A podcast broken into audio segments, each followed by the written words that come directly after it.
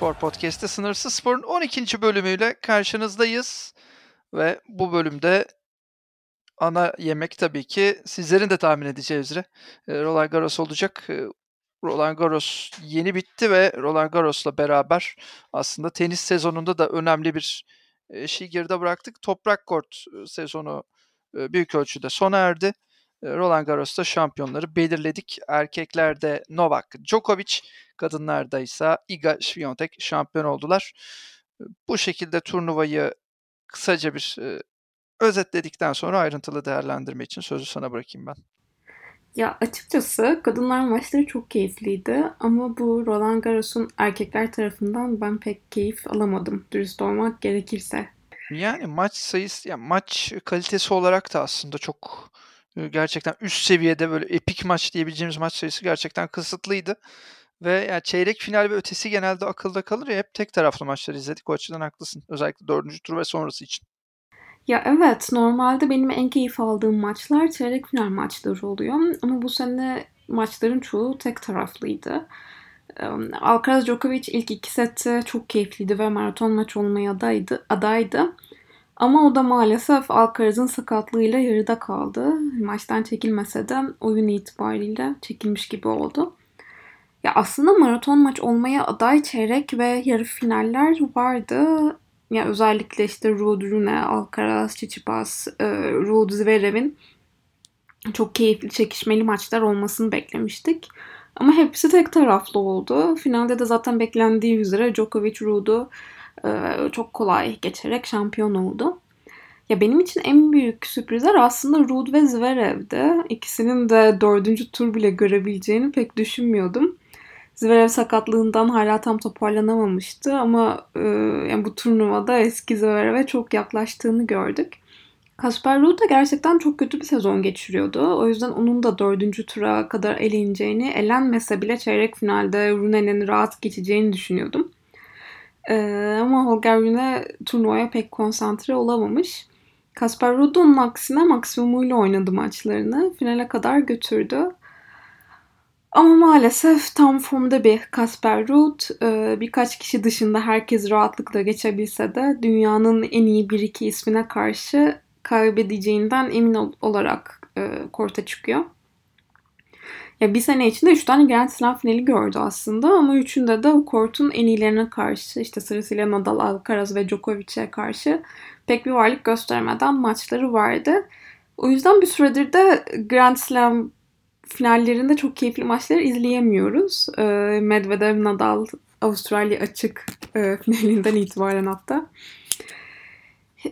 Onun dışında turnuvaya, turnuvaya, turnuva öncesi favorilerden Medvedev biraz erken e, adaya veda etti. Çok şaşırtıcı değil aslında. Toprak kortu sevmediğim malum.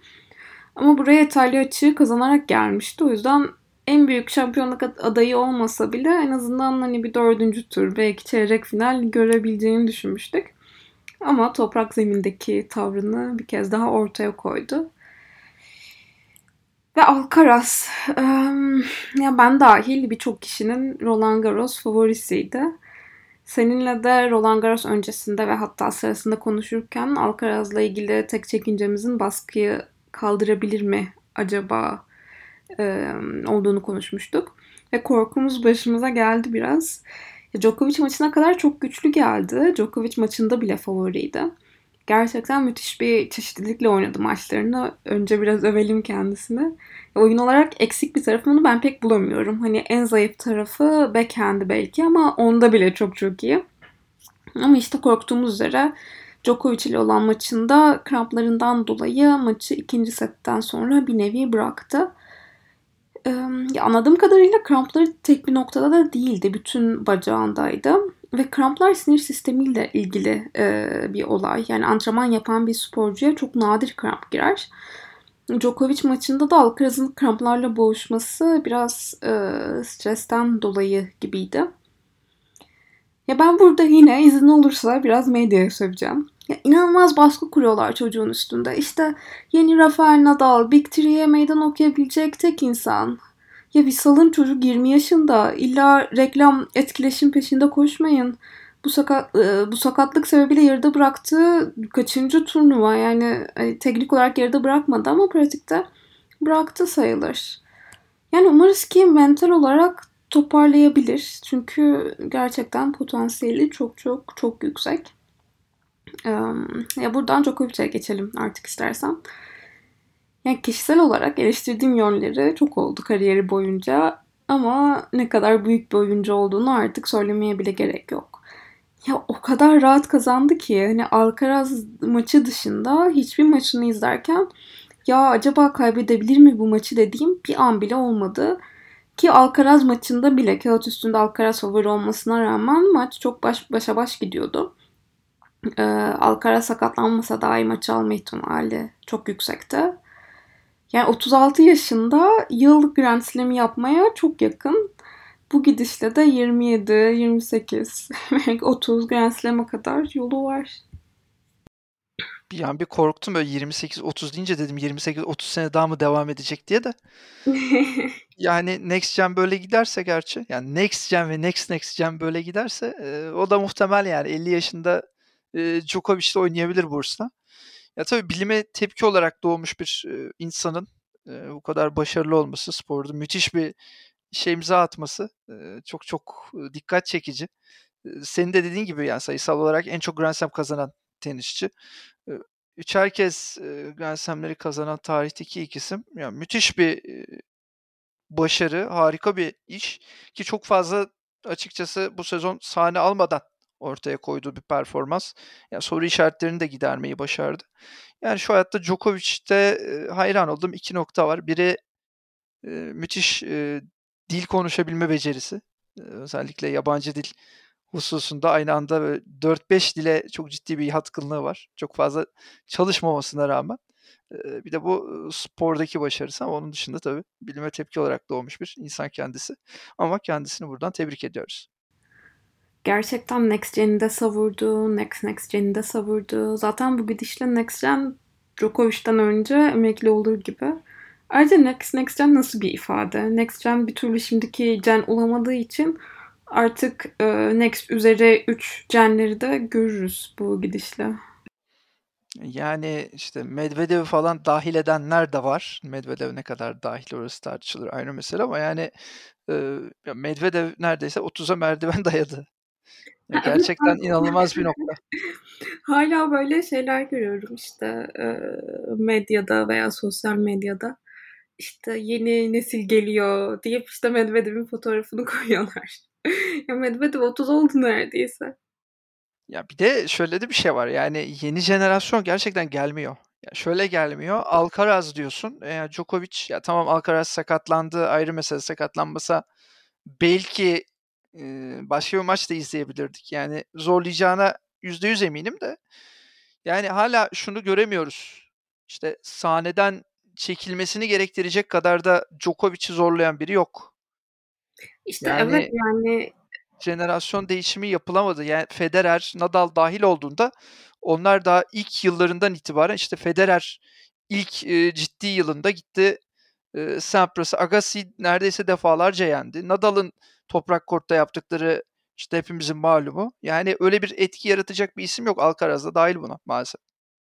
Alcaraz konusunda çok katılmıyorum ya. Yani mental tarafı tartışılır. Ee, Big Three'nin gösterdiği dominasyonu gösterebilir mi? Onu da şu andan çok bilemeyiz.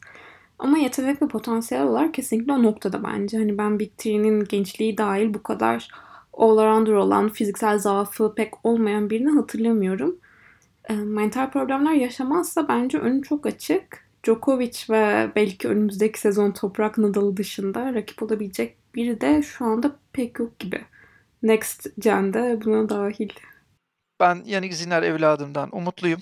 Yannick Zinner evladım senin yanındayım. Sen başarılı olacaksın. Ya başarılı olur zaten. Ona yani başarılı olamaz ben demiyorum. o seviyeye ben o seviyeye çıkacağını düşünüyorum. Başarıdan kastım o. Yani ben bir Alcaraz seviyesine çıkabileceğini düşünüyorum. E, Alcaraz seviyesine çıkabilir de yani Djokovic, Federer, Nadal seviyesine çıkamaz. İnanıyorum, inanıyorum. İnanmak başarmanın yarısı ben kendisine inanıyorum. Ya onlar ee, yokken daha çok e, hani Grand Slam kazanma şansı var tabii. Buradan, bu arada tabii Next Gen'in üyelerini saydın. Zverev, Tsitsipas. Ya, onların dominasyonu kort içinde değil. Onlar tenis magazinini domine ediyorlar. Evet. Kimisi olumlu, kimisi olumsuz yönde. Onları da öyle kabul etmek lazım. Ama yani, hani, o geçiş bizim için sert olacak. Gerçekten, hani, Djokovic'in de sahneden çekildiği gün geldiğinde Nadal da emekli olmuş olacak o dönemde. Ya, o Big Three yok olduğunda, biz gerçekten büyük bir boşluğa düşeceğiz. Tabii erkeklerde o boşluğu yaşayacağız. Kadınlarda hiçbir boşluk yaşamıyoruz. Iga Swiatek sağ olsun. Buradan da, kadınlara bağlayayım. Iga Swiatek yine kazandı. Yani çok dominant mıydı oyun olarak? Bana sorarsan değildi. Finalde de zorlandı ama, yine Iga Swiatek kazandı. Kadınlar tarafında da sana yorumlatacağım. Kadınlar rekabeti beni de çok mutlu ediyor gerçekten. Hani erkeklerde bulamadığımız o yeni jenerasyon rekabetini kadınlarda görebiliyoruz. Özellikle Świątek, Rybakina ve Sabalenka arasındaki rekabet çok keyifli. Her ne kadar bu Roland Garros'ta üç kendi arasında bir maç yapmamış olsa da turnuvadaki e, turdaki diğer e, turnuvalardaki maçları çok rekabet dolu geçiyor. Onun dışında yine neslin de bir yükseliş var kadınlarda. Yani Roland Garros evet Świątek kazandı. Hem Grand Slam sayısı olarak hem WTA turnuva şampiyonluğu sayısı olarak dominasyon kurmuş durumda. Ama burada daha önceki turnuvalarına göre, özellikle geçen seneye göre biraz daha zorlanarak kazandı. Ee, Sabalenka ve Rybakina'nın da bu sezonki yükselişi devam ediyor. İkisi de özellikle toprak kortta kendilerini çok geliştirdiler. Bu da önümüzdeki turnuvalar için çok mutlu ediyor beni. Burada aslında şunu da konuşmak lazım. Yani Świątek kazandı. Çok formda değildi. Yine kazanmayı başardı. Burada kendisini tebrik ediyoruz. Bu bir tebrik mesajıdır ama şunu da söylemek lazım. Yani Świątek formda değildi kabul ama ben şeyi hissettim.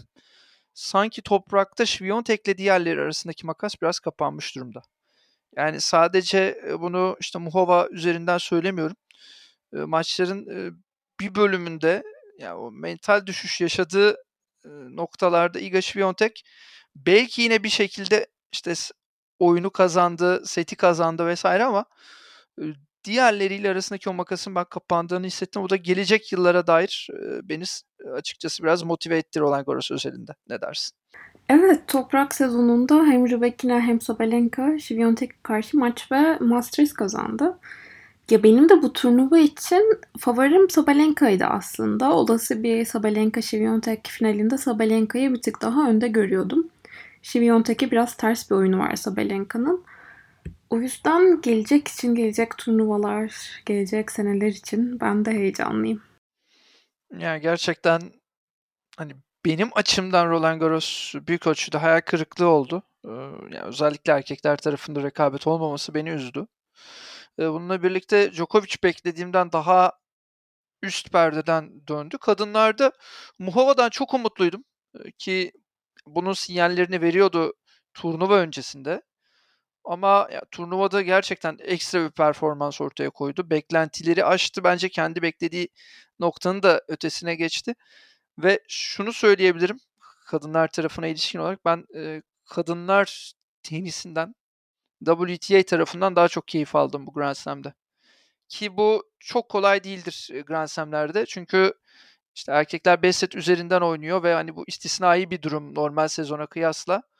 Ona rağmen açıkçası ben çok fazla keyif alamadım. Özellikle ilk e, 3-4 turdan sonra ve biraz izleyici olarak da motivasyonum düştü belli açılardan. Maçlarda özellikle yani çeyrek final ve sonraki aşamalarda 6-1, 6-0 görmek üzücü yani.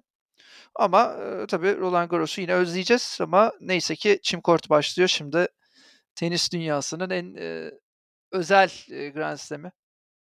En eski turnuvası Wimbledon'a gözlerimizi çevireceğiz. Wimbledon'da Maalesef. da keyifli bir yarış bizleri bekliyor olacak.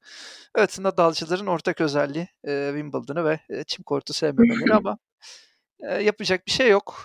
En eski turnuva, en özel turnuva, en büyük turnuva Wimbledon ve yine çim kortta Wimbledon tüm ihtişamıyla bizleri karşılıyor olacak. Bunu bu şekilde söyledikten sonra var ben bası basketbol atayım yoksa tepki alacağım senden. Hemen basketbol, hemen basketbol, hemen basketbola geçelim. Evet. Mutsuzum, mutsuzum. Toprak sezonu bitiyor. Çimene gidiyoruz. Yahu toprakta oynanmaz oynanmaz. Üstün başın batar. Ya Çimende çimende en oynanmaz. Çimende piknik yapılır. Tenis oynanmaz. Evet buradan da sevgili e, Ömer Çeliksoy'a selam olsun. Onun yıllardır mottosuydu bu. Sen de bu mottoya e, ayrı bir e, şekilde daha Evet. güçlü bir destekle beraber Evet. e, programımızda yer verdin. Ya çimde oynanır daha böyle asil, beyaz beyaz hani bir kıyafet e, yönetmeliği var. Ona uymak zorundasın. Böyle beyaz beyaz. Ne güzel işte çileğin var orada. Onu yiyeceksin. Dışarıda dondurma satılıyor falan böyle kültürel etkinlikler. E pikniği tanımadın zaten şu an. İşte zamanında e, Türkiye'de de böyle bakıldığı için ülke tenisinde şu anda bak e, sevgili Zeynep'in maçını yayınlayacak kanal e, olsa da yayınlasa diye bekliyoruz. Yayın hakkı elinde olan da vermiyor. Buradan bu tepkiyi de göstereyim. Yani işte Evet, böyle bakıldı Türkiye'de de. Ya bu inanılmaz bir olay zaten. İlk WTA ana tablo maçıydı Zeynep Sönmez'in ve Andreescu ile oynadı. Grand Slam kazanmış bir sporcuya 6-4, 6-4 kaybetti. Ki maçı almaya en azından set almaya çok yakındı ve yayıncı kuruluş maçı vermedi. Ya pazartesi günü saat 1'de daha önemli ne veriyor olabilirsin? Sonra niye ülkemizde sporcular yetişmiyor? Bir de şöyle bir şey var. Yani sen işte ağırlıklı olarak futbol yayınlıyorsun Türkiye'deki kanalların yüzde 95'i gibi. Ama yani sezon bitmiş. Elinde belki de hani kağıt üzerinde söylüyorum en değerli asetin e, tenis şu anda. Ve yani şeyi geçtim işte Grand Slam şampiyonuyla oynuyor. Andreescu çok özel bir oyuncu, büyük bir oyuncu falan. Bak orayı da geçtim. Ya benim derdim şu. isterse dünya 500 numarasıyla oynasın. Senin tenisçin ana tablo görüyor ve sen o turnuvanın yayıncısın. Yayın hakları sende. Sen onu yayınlamıyorsun. Ve şöyle bir problem var. Sen onu yayınlamadığında e, insanlar internetten de onu izleyemiyor. Çünkü e, ya kaçak izlemek zorundasın. Daha şey bir açık bir tabirle söyleyeyim. Çünkü e, senin onu legal yoldan ya da farklı bir şekilde izleme olanağın da ortadan kalkıyor. Çünkü yayın hakkı satıldığı için e, oradan da seni blokluyorlar. Diyorlar ki kardeşim senin ülkende bunun yayıncısı var. Sen bunu oradan izleyebilirsin. Ama tabii biz Türkiye'de bunu sıklıkla izleyemiyoruz. E, neyse bu şekilde içimi dökeyim. Yani demek istediğim şey şu 1800'lerde Türkiye'de 1800'lerin sonunda 1900'lerin başında tenis oynanırken de böyle senin gibi bakıyorlardı. Çayır çimende oynanmaz diyorlardı. Ülke tenis o yüzden bu halde şu anda işte. Çayır çimende oynanır deselerdi bizim gibi e, şu an belki de biz çok farklı şeyler konuşuyor olurduk. Neyse basketbola geçelim. Sen şimdi kızacaksın bana basketbola geçelim. Evet şimdi niye her şeyin sorumlusu ben oldum? İşte bilmiyorum. Şu an siyasetçi yeteneklerimi deniyorum. Evet basketbola geçelim. Ee, basketbolda tabii e, gündem yoğun. Ee, Anadolu Efes Fenerbahçe Beko eşleşmesine çevrilmişti gözler. Ee, Fenerbahçe Beko ilk maçı 40 sayılık bir farkla kazandı. Sonrasında Anadolu Efes ikinci maçta çok mucizevi bir e, şekilde maçı kazandı. Ve üçüncü ve dördüncü maçta da e, kendi evinde maç vermedi. Finale çıktı.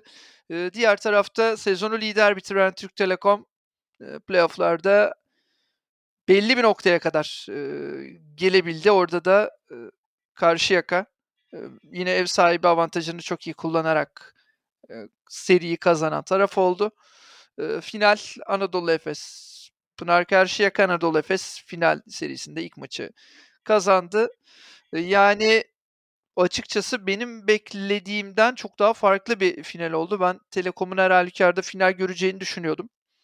Pınar Karşıyaka için aslında özellikle Avrupa'dan elenmek çok önemli bir avantaj oldu. Onlar dar rotasyonla sonrasında ligde müthiş bir ivme yakaladılar.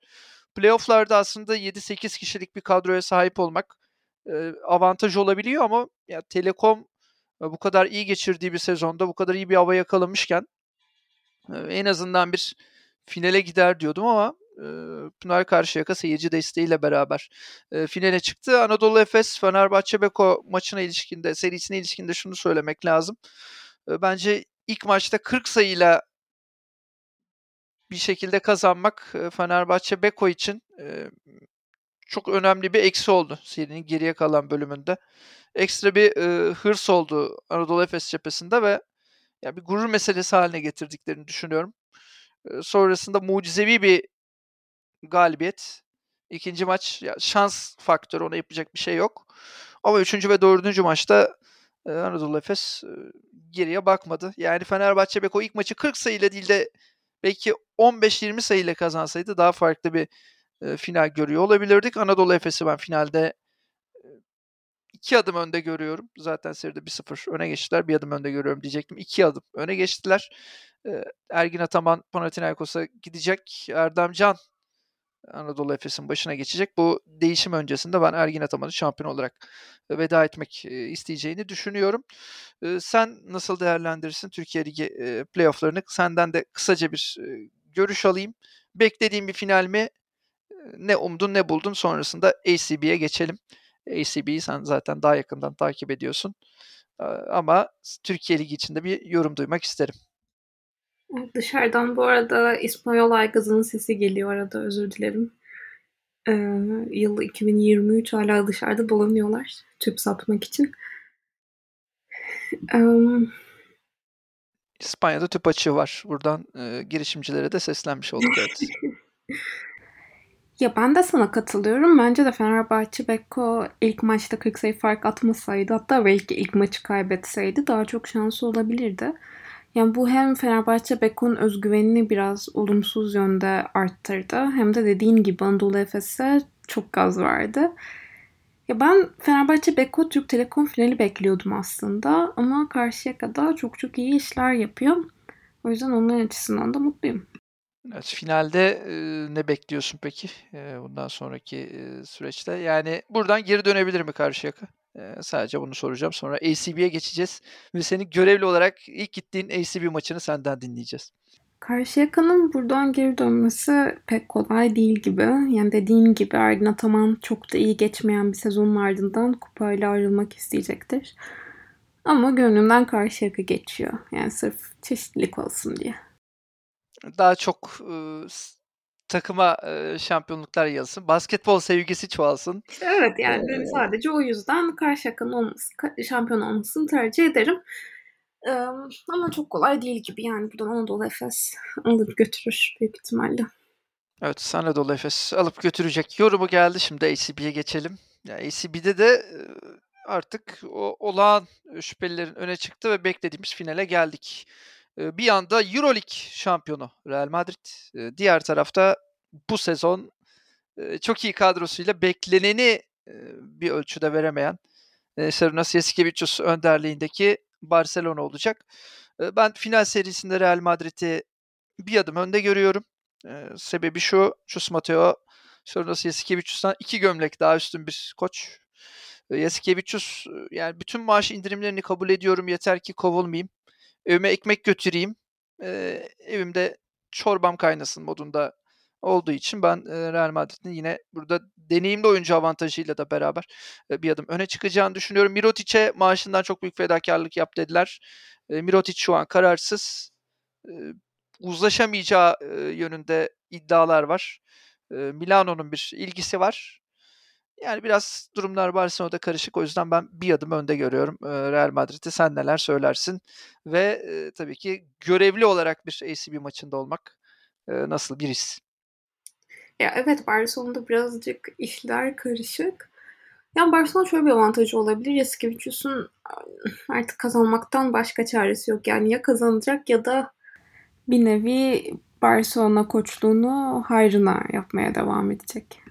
Ya bence asgari ücret artı Sodexo artı yola ki yol için orada çok fazla araca da gerek yok. Bisiklet artı Sodexo artı asgari ücrete bence eski bir şu an tamam. Evet. İşte tamam olmazsa ben diyorum yani ben asgari ücrete asgari ücret artı e, bisikletse yaparım yani. Okey. Yasikevicius'tan çok da kötü olmam sanki. ya daha en kötü azından... olma ihtimali yok kimsenin ya. Hiçbirimizin yok yani.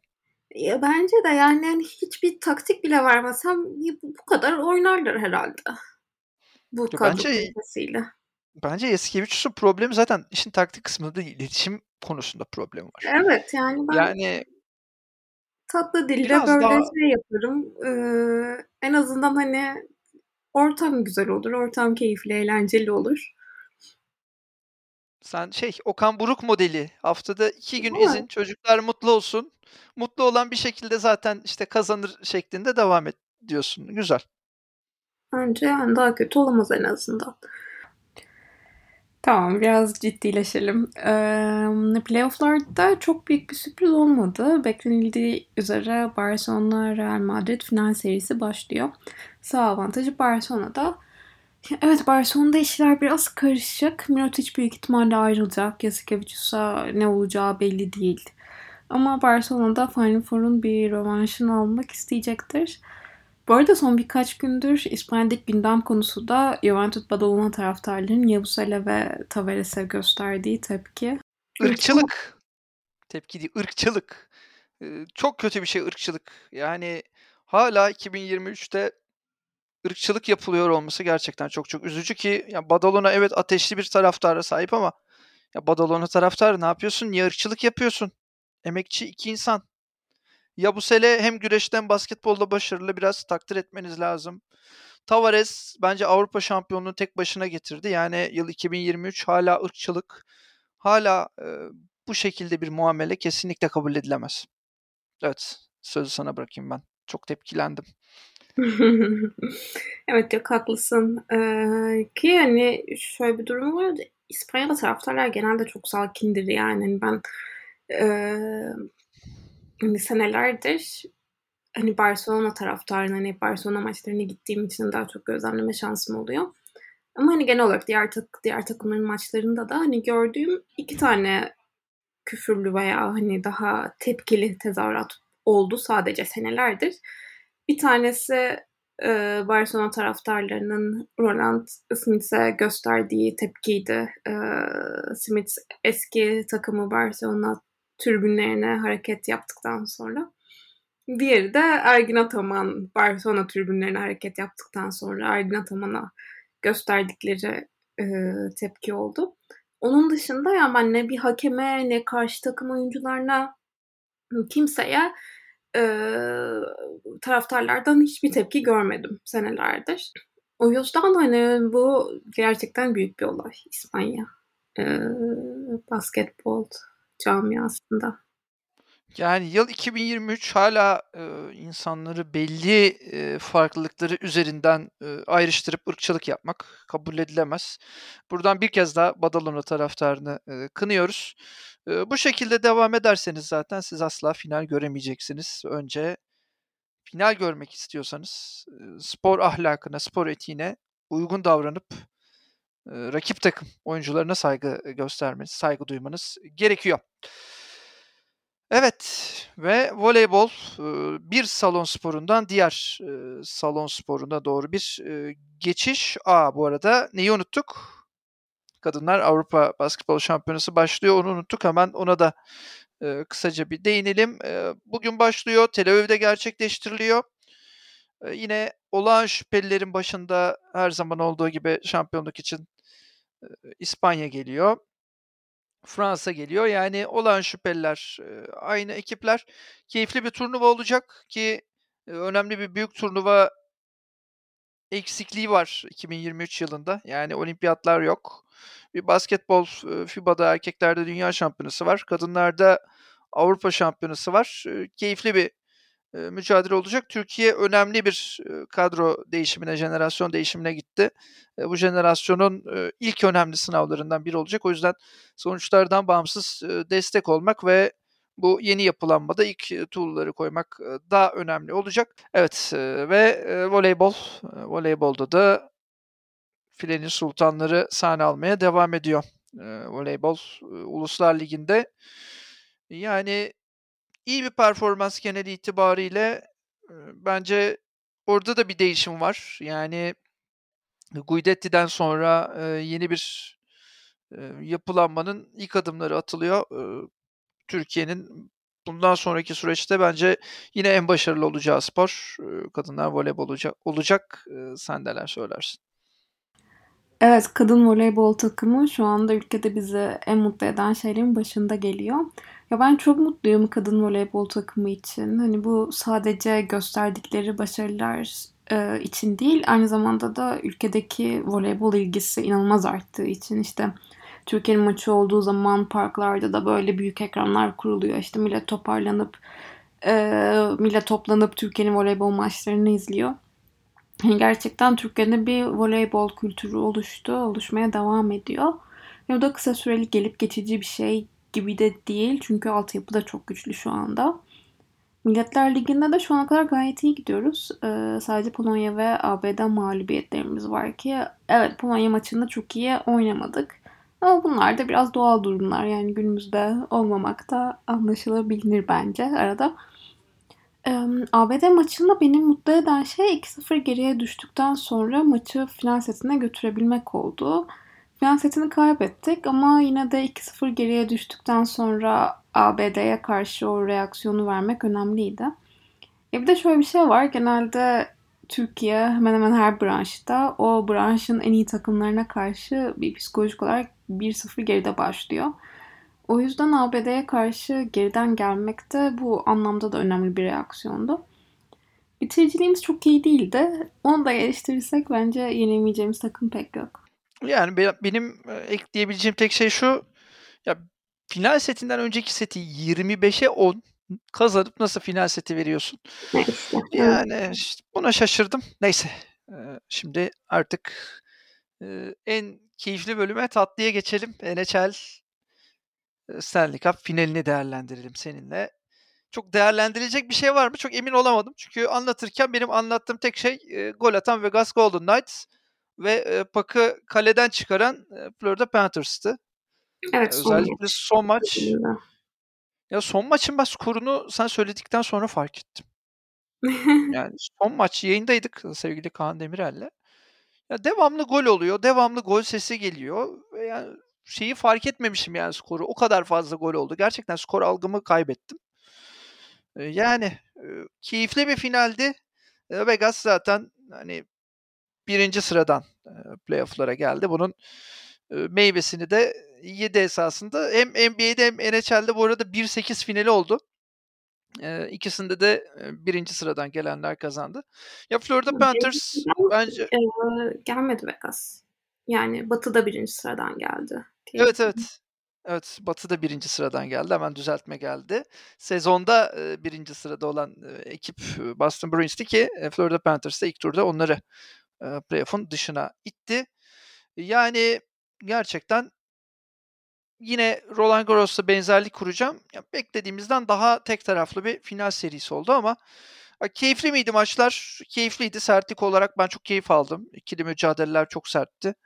Ve ya şu an itibariyle şunu da fark ettim ki hani aslında çok önemli bir kalite ortaya konmuş işin e, mücadele kısmında iki takım tarafından da. Ama hani işin skor tarafına baktığımızda da 4 birlik bir seri var elde.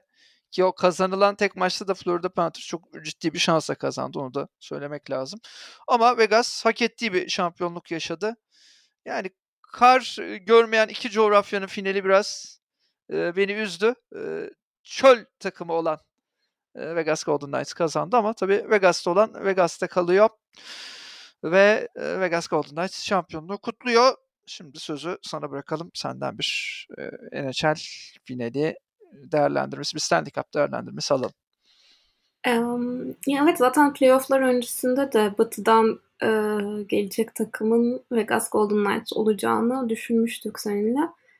E, olası finalde de Batı tarafı daha kolay olduğu için e, bu sene en azından Doğu'ya göre, Doğu konferansına göre e, olası bir finalde Vegas Golden Knights'ın veya doğudan kim gelirse gel, özür dilerim batıdan kim gelirse gelsin e, bir avantajı olacağını düşünüyorduk. Daha kolay maçlara, daha kolay e, rakiplere oynayacağı için öyle de oldu. E, ya bence hani burada Vegas'ın bu kadar kolay geçmesinin sebeplerinden biri daha önceki maçlarının çok daha rahat olmasıydı Florida Panthers'a göre. Yani Florida Panthers evet son sıradan kaldı playoff'lara. Ee, ama yani playoff'larda hani bence playoff'lara damgasını vuran takım Vegas Golden Knights değil Florida Panthers'tı. Çünkü hani sırasıyla e, Boston Bruins'u elediler ki hani senin dediğin gibi Boston Bruins playoff'lara ilk sıradan kalan takımdı. müthiş bir, eee, normal sezon geçirmişlerdi. Hani bir kere Boston Bruins'e elemeleri çok büyük olaydı. Ondan sonrasında da, eee, Toronto Maple Leafs ve Carolina Hurricanes'e yine normal sezonun en güçlü iki takımını eleyerek finale geldiler. Emm, o yüzden bence Florida Panthers çok büyük bir iş başardı. Emm, ama, hani, tabii bu takımları eledikten sonra ortaya, eee, inanılmaz bir performans, çok büyük bir efor koyduktan sonra da final serisine bence çok güçleri kalmadı. Bu da, eee, Vegas Golden Knights'ın çok işine yaradı. Devamını getiremedi Florida Panthers. Emm, ama, hani, bütün sezonu değerlendirecek olursak da Vegas Golden Knights hak ederek kazandı bence. Çünkü gerçekten güzel bir, eee, normal sezon geçirdiler. Belki, hani, Boston Bruins, Carolina Hurricanes kadar normal sezonda çok aşırı baskın olmasalar da onlar da Batı'dan, eee, ilk sırada geldiler playoff'lara. O yüzden, eee, hani, normal sezon artı playoff'lar özelinde hak edenin kazandığı bir, eee, sene geride kaldı NHL'de de. Evet, eee, NHL'i noktaladık. Eee, eklemek istediğin ya da konuşmamız gereken başka bir şey kaldı mı? Yok bence. O zaman kapanış anonsunu yapıyorum. Hazır mısın? Hazırım. Alternatif Spor Podcast'te Sınırsız Spor'un 12. bölümü sona erdi. Elimizden geldiğince son iki haftada yaşanan dünyadaki spor gelişmelerini ve önemli olayları sizlere aktarmaya çalıştık. Bu haftalık bizlerden bu kadar. Bizlere eşlik ettiğiniz için çok teşekkürler.